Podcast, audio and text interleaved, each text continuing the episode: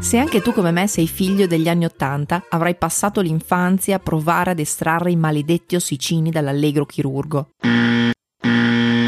E avrai staccato il soldino di cioccolata dalla merenda del mulino bianco e dato il resto a tua mamma perché in fondo la tua non era proprio fame, era più voglia di qualcosa di buono. Ambrogio? Ma converrai con me che era anche un periodo di grande terrore, di paure profonde, di insicurezze, soprattutto il mercoledì sera, quando tua mamma ti obbligava a guardare questo.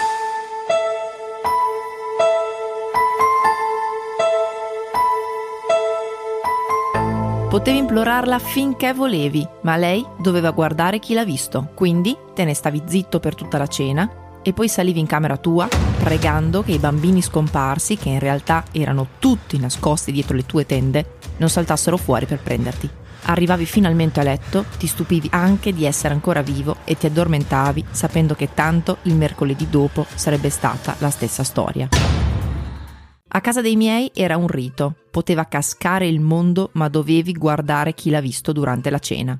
E nella mia testa si accumulavano tutti i nomi dei poveri bambini scomparsi, i maglioni dei vecchi che perdevano la memoria e le facce di quelli che c'erano ma non sapevano più chi erano. Lo scopo della vita di mia madre a quel tempo era trovarne almeno uno e memorizzava i visi e le generalità in maniera meticolosa. Secondo me aveva anche uno schema da qualche parte. Finché un giorno uno non l'ha trovato veramente. Anzi due.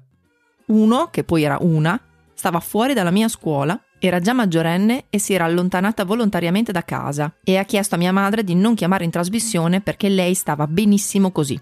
L'altro non mi ricordo dove stesse, credo fosse uno di quelli un po' confusi che vagavano per le strade, quindi mia mamma ha avuto finalmente il suo momento di gloria quando ha telefonato in trasmissione.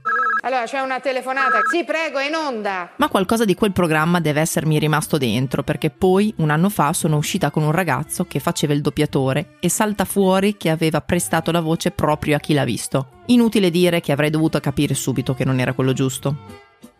Oggi, dopo più di vent'anni da quei ricordi, chi l'ha visto torna nella mia vita per occuparsi di un misterioso caso di sparizione. La sparizione di quello di quattro mesi fa, che poi ad aspettare lui ormai sono diventati sei.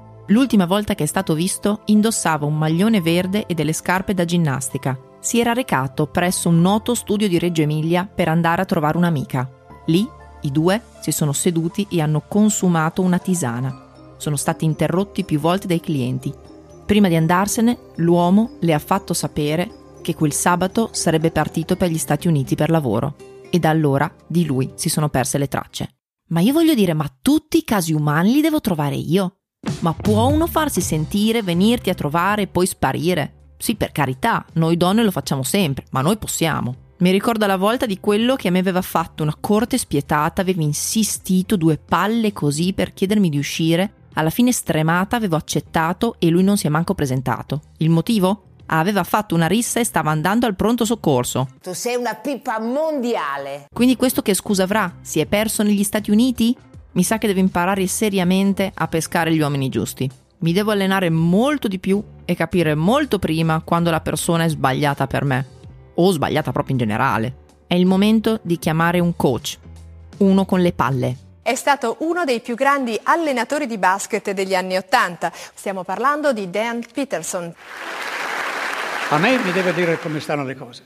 E lui si è alzato e è andato via. Io sono ancora qua. E lui è più grande e grosso di me. È più giovane. Io metto una riga su certe cose.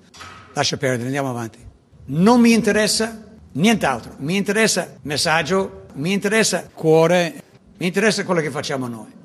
Tutto quell'altro cerca di non interessarmi, anche se non accetto, loro devono avere il diritto di fare le loro scelte. Scrivere qualche appunto, osservare la gente. Beh, insomma, direi che è tutto molto chiaro. Il nostro punto debole è questo, dobbiamo migliorare. Bisogna essere veramente onesti con se stessi, anche se è dura da ammettere, perché le persone vanno e vengono, è inutile spaccarsi la testa a capire il perché, tanto chi vuole rimanere davvero, alla fine te lo ritrovi sempre accanto. Quindi, a compimento di tutta questa storia, abbiamo uno che si è disperso negli Stati Uniti, trovato due scomparsi e imparato che certe frasi difficili dobbiamo necessariamente dirle a noi stessi. E sul concetto di frasi difficili, dal doppiatore di Chi l'ha visto avevo imparato che se devo dire una frase difficile senza impappinarmi, prima devo dirla con una matita in bocca. E poi quando togli la matita riesci magicamente a dirla bene. Direi che è un consiglio molto utile, ok? Proviamo. Matita in bocca. Allora, ecco, aspetta che vomito. 33 centini, tutti lavorano verso dentro, tutti senza certo cerando. Mm, ci riprovo. Ah, allora. 33 centini, tutti lavorano verso dentro, tutti senza certo cerando. Proviamo. 33 trentini trottellavano verso Trento tutti i 33... Amici sportivi e non sportivi, il vostro coach è tornato. Oggi vi spiego il segreto per fare il miglior mm, mm della vostra vita. Pronti? Il primo mm è introduttivo, a salire, pieno di gusto. Il secondo mm è deciso, secco, conclusivo. Mm, mm. Tutto chiaro? Introduttivo, conclusivo, introduttivo, conclusivo. Ah, un'ultima cosa. Io sono Rossella. Ho 35 anni. Mm-mm, fenomenale! The story you are about to hear is true. Only the names have been changed. Only the names have been changed.